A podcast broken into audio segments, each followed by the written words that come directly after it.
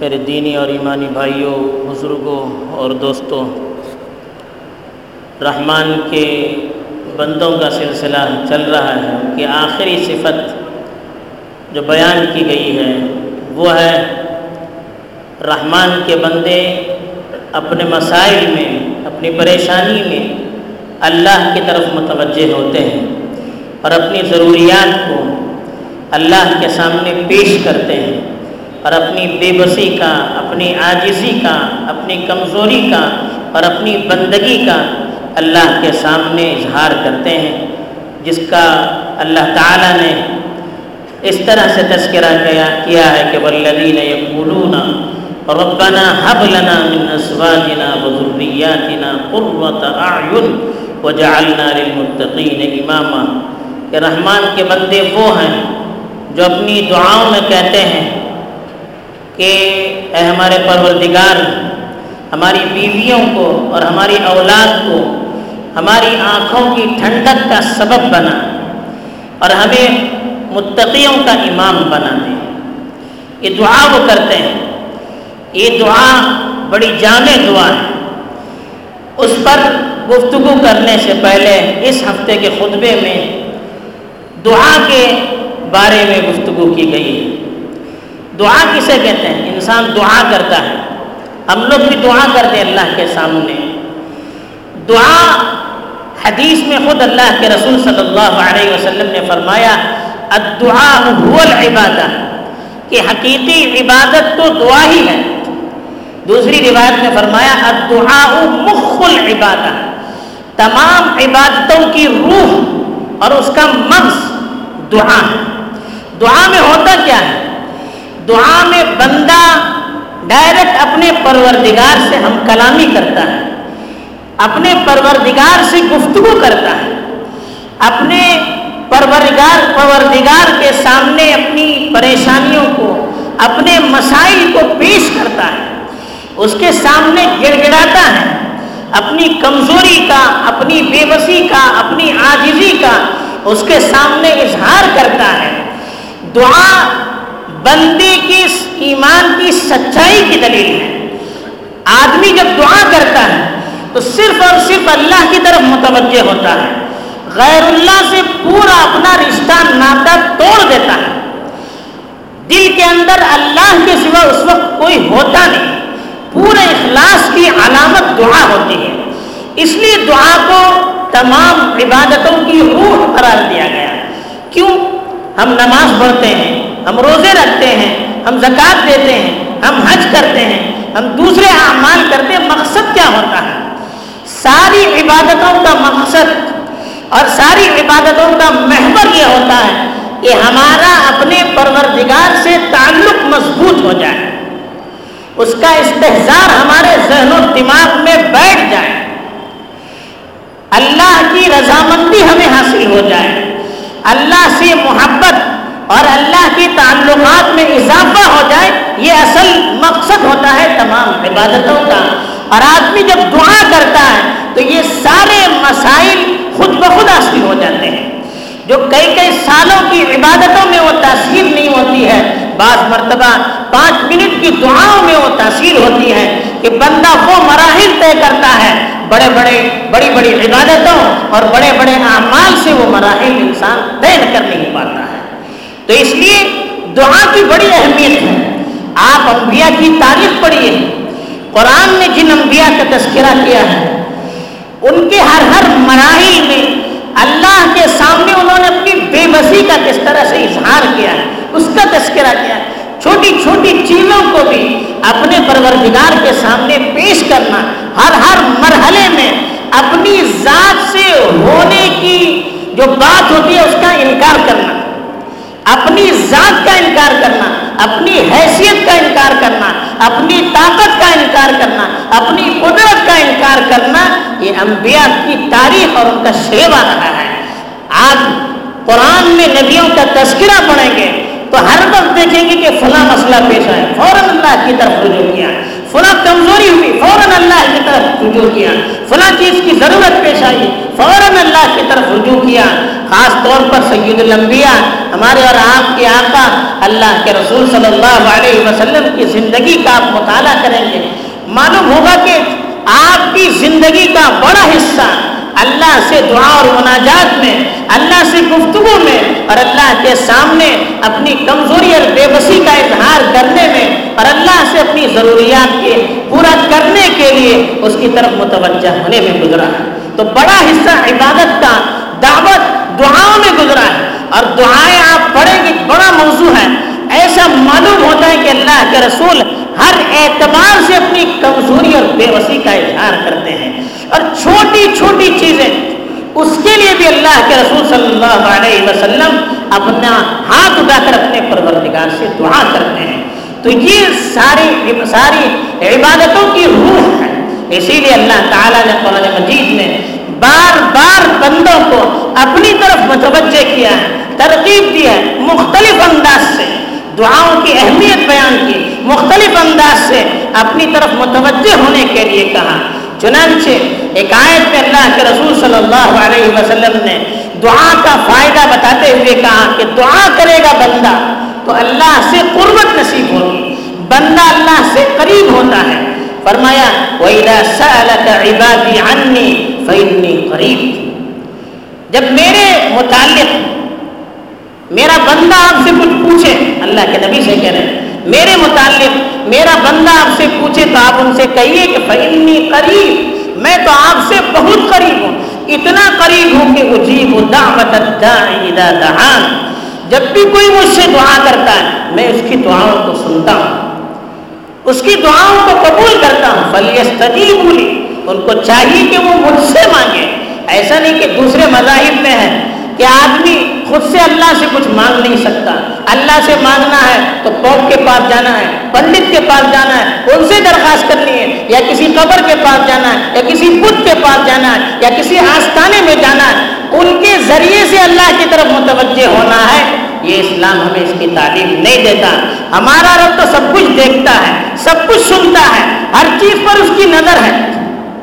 وَرَحْنُ أَقْرَبُ إِلَيْهِ مِنْ حَبْلِ الْبَرِيدِ۔ اللہ نے کہا کہ شہرک سے زیادہ میں تمہارے قریب ہوں۔ یہ جو رگ ہوتی ہے گردن کی، اس رگ سے زیادہ نہیں، انتہائی قریب ہوں تمہارے۔ وہ ہوا تم جہاں تم رہو، اللہ تمہارے ساتھ مطلب اللہ ہر چیز تمہاری سنتے ہیں۔ اللہ ہر چیز تمہاری دیکھتے ہیں۔ یاد وجہ رکھو چھپ کر کہو، کھل کر کہو۔ چھپ کر کوئی کام کرو، کھل کر کوئی کام کرو۔ ہر چیز اللہ کو معلوم ہے۔ تو ساری چیز جب اللہ تعالیٰ دیکھتے ہیں، سنتے ہیں، تو پھر دوسروں کے سہارے کی ضرورت کیا ہے؟ دعا مانگنے کے لیے، اللہ سے تعلق جوڑنے کے لیے دوسروں کے سہارے کی کیا ضرورت ہے؟ خود اللہ کی طرف متوجہ ہو جائیں۔ جن کا ہم سہارا لیں گے، وہ بھی تو اللہ کی مخلوق ہیں، وہ بھی تو اللہ کے بندے ہیں۔ جیسے ہم اللہ کے محتاج، وہ بھی اللہ کے محتاج۔ اللہ کی نگاہ میں ہم سب برابر ہیں۔ تو پھر ہمیں ان کا سہارا لینے کی ضرورت کیا ہے؟ تو اس لیے اللہ نے کہا ڈائریکٹ میری طرف آپ متوجہ ہو جائیے۔ میں تمہاری ضرورتوں کو پورا کروں گا۔ میں تمہاری حاجت روائی کروں گا۔ یہاں تک کہا، پریشان آپ ہوتے ہو، مجبور ہوتے ہو، پھر اللہ کی طرف ہاتھ اٹھاتے ہو۔ کون تمہاری ضرورتوں کو پورا کرتا ہے؟ اب میں یجیب المستقبل اذا دعان ويكشف السوء ويجعلكم خلفاء الارض الہ مع اللہ۔ اللہ تعالیٰ پوچھتے ہیں، جب پریشان حال مجبور انسان، بے بد انسان جب ہاتھ اٹھا کر دعا کرتا ہے، کون اس کی دعا سنتا ہے؟ کون اس کی تکلیفوں کو دور کرتا ہے؟ کس نے تمہیں زمین میں اپنا جانشین بنایا؟ کہ اللہ کے ساتھ کوئی شریک ہے؟ نہیں، مجبور انسان سے پوچھئے، جو سارے آستانوں اور سارے در پہ جا کے آج آ چکا ہے، اس سے پوچھئے، اللہ کی طاقت کیا ہے وہ بتائے گا؟ سب ہر چیز سے انسان بے بس ہو جاتا ہے، پھر اللہ کی طرف متوجہ ہو جاتا ہے، تو وہ انسان تو اپنی مسلحت کے لیے متوجہ ہو رہا ہے۔ لیکن اس کی بھی ضرورت اللہ تعالیٰ پوری کرتا ہے۔ تو جو انسان ہر وقت اللہ کی طرف متوجہ ہوگا، کیا اس کی ضرورت اللہ پوری نہیں کریں گے؟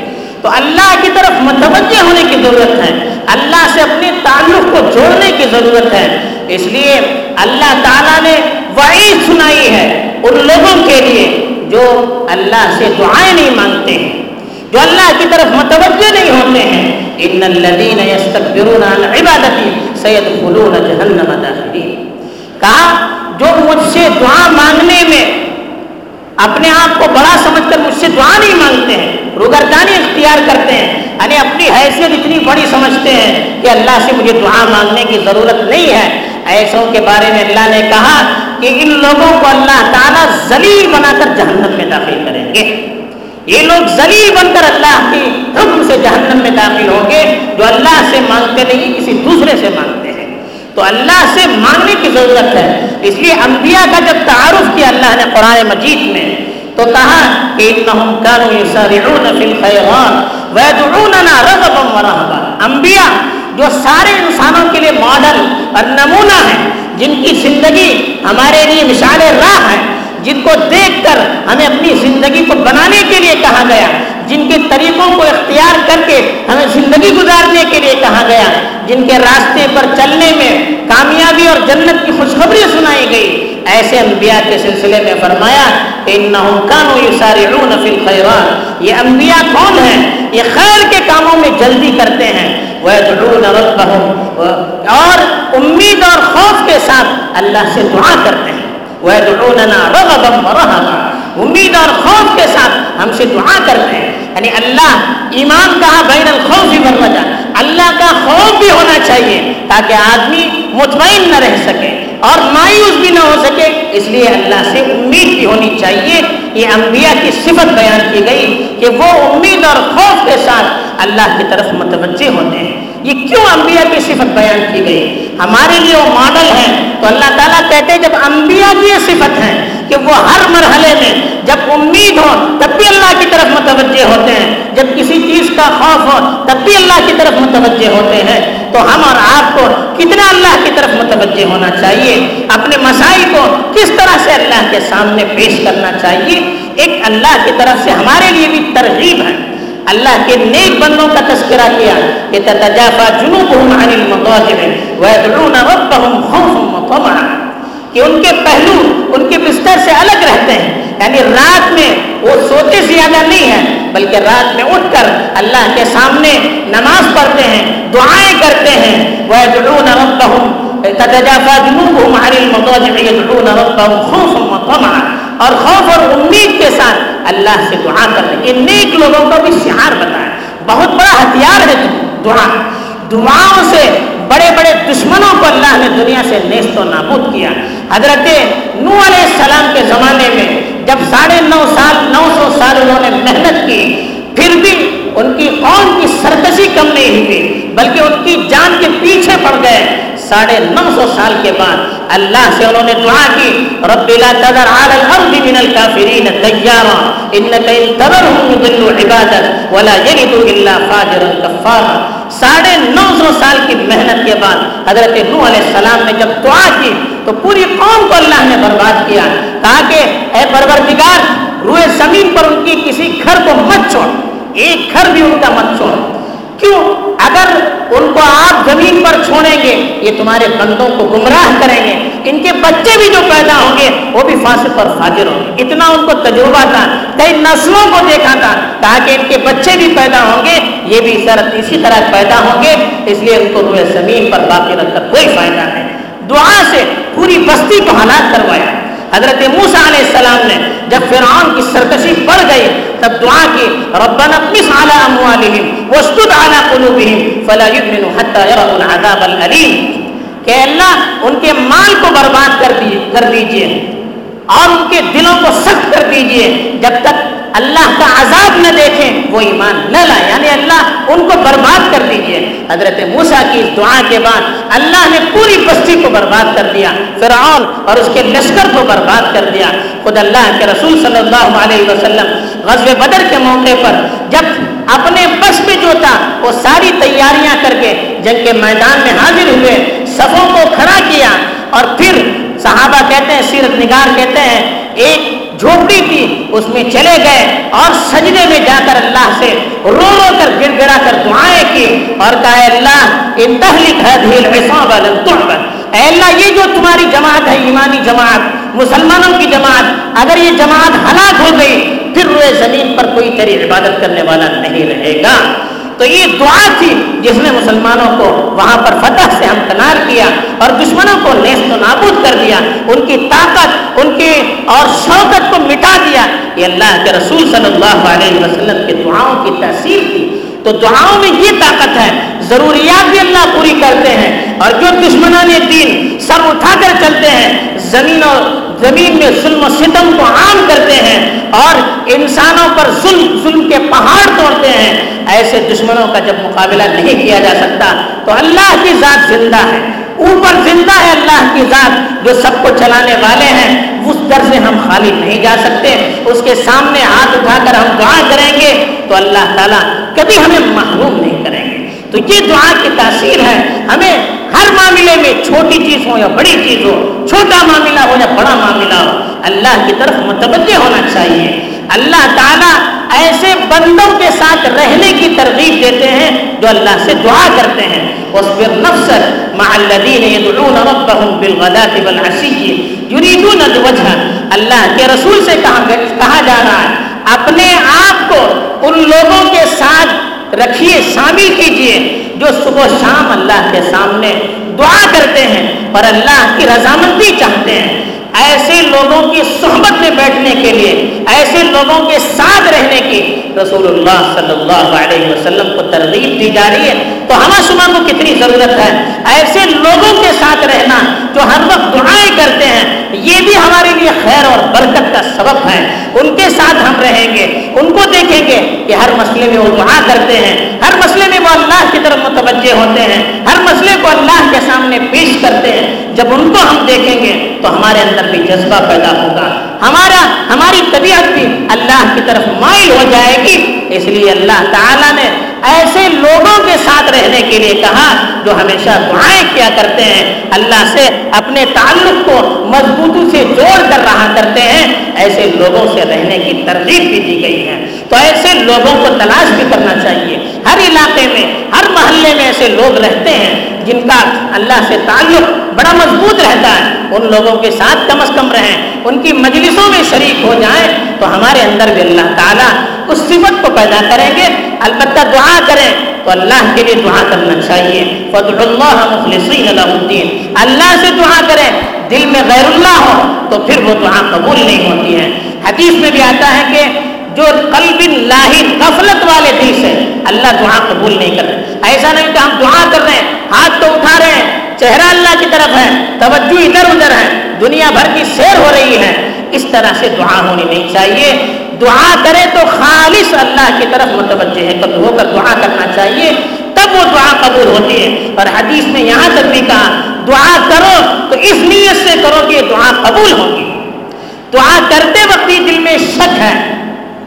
تردد ہے تو پھر ایسی دعا کہاں قبول ہوتی ہے؟ جس کے دربار میں ہم دعا کر رہے ہیں، اس کے لیے کوئی چیز مشکل نہیں ہے۔ تو پھر اس سے دعا کرتے وقت تردد کی کیا ضرورت ہے؟ جب معلوم ہے اللہ تعالیٰ ہر ضرورت کو پورا کر سکتے ہیں، تو پھر اللہ سے دعا کرتے وقت ہمیں شک یا تردد کی ضرورت کیا ہوتی ہے؟ تو اس لیے اللہ سے جب دعا کریں، پورے یقین کے ساتھ دعا کرنا چاہیے۔ ہاں ایسی چیزوں کی دعا نہ کرنی چاہیے جس سے آپسی انتشار پیدا ہو حدیث میں روکا گیا۔ قطع رحم رشتہ داری کو توڑنا، معاشرے میں فتنہ اور فساد مچانا، اس طرح کی دعائیں مانگنے کی ضرورت نہیں ہے، بلکہ ایسی دعا مانگنی چاہیے جس سے دنیا اور آخرت دونوں کی بھلائی نصیب ہو۔ ربنا آتنا فی الدنیا حسنا وفی الاخرت حسنا۔ قرآن نے ہمیں سکھایا، دعا کیسے مانگی جاتی ہے؟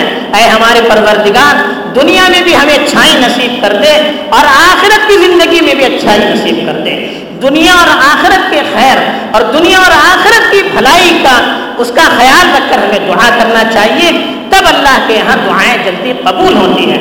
اسی طرح سے حدیث میں یہ بھی کہا کہ استجاب معلوم یا جب تک بندہ جلد بازی نہ کرے، اس کی دعائیں قبول ہوتی ہیں۔ اب یہ جلد بازی کیا ہے؟ اللہ کے رسول صلی اللہ علیہ وسلم نے فرمایا جلد بازی یہ ہے کہ بندہ یہ کہے کہ میں نے کئی مرتبہ دعا کی، میری دعا قبول نہیں ہو رہی۔ یہ جلد بازی ہے۔ جب بندے کی ایسے ناشکر ناشکری کے الفاظ نکلتے ہیں، پھر اللہ کے یہاں دعا قبول نہیں ہوتی۔ دیکھیے، ہم دعا کرتے ہیں، اللہ سے دعا کرتے ہیں۔ اللہ کو معلوم ہے کہ کون سی ہماری دعا ہمارے لیے مفید ہے۔ کون سی مفید نہیں، وہ اللہ کو معلوم ہے۔ تو اللہ کے پاس جب ہم دعا کریں گے، یا تو اللہ تعالیٰ اسی چیز سے ہمیں وہی چیز ہمیں مرحمت کریں گے جو چیز ہم اللہ سے مانگیں گے۔ جس چیز کی ہم دعا کریں گے، اللہ تعالیٰ وہی چیز ہمیں عطا کریں گے۔ اگر وہ چیز ہمارے لیے مفید نہیں ہوتی ہے، تو اللہ تعالیٰ کسی مصیبت کو ٹال دیتے ہیں۔ یا کوئی دوسری چیز ہمیں عطا کرتے ہیں، یا آخرت میں ہمیں اس کا اجر دے دیں گے۔ دنیا میں اگر اللہ چاہتے ہیں کہ اللہ جانتے ہیں کہ اس دعا سے دنیا میں کوئی فائدہ نہیں ہونے والا ہے، تو آخرت میں اس کا اجر عطا کرتے ہیں۔ بہرحال کوئی ہماری دعا ہوائی فیر ہو کر جاتی نہیں ہے، رائے گاہ جاتی نہیں ہے۔ اللہ تعالیٰ ہر چیز کو سنتے ہیں۔ ہر چیز اللہ کے علم میں، ہر دعا اللہ قبول کرتے ہیں۔ اگر شرائط کے مطابق ہو، تو اس لیے اللہ سے یہ امید کر کے دعا کرنی چاہیے کہ ہماری دعا قبول ہوگی۔ جیسے بچہ ہے، اپنی ماں سے یا اپنی، اپنے باپ سے جب مانگتا ہے، اصرار کر کے مانگتا ہے، یقین سے مانگتا ہے، تو اللہ سے بھی اسی طرح سے مانگیں گے، یقین کے ساتھ مانگیں گے، تو اللہ تعالیٰ ضرور اس کی دعا کو قبول کریں گے۔ یا اگر قبولیت مناسب نہ ہو، آخرت میں تو ضرور اس کا اجر ملے گا۔ اسی طرح سے دعا کرتے وقت یہ بھی خیال ہے کچھ اوقات ہوتے ہیں قبولیت۔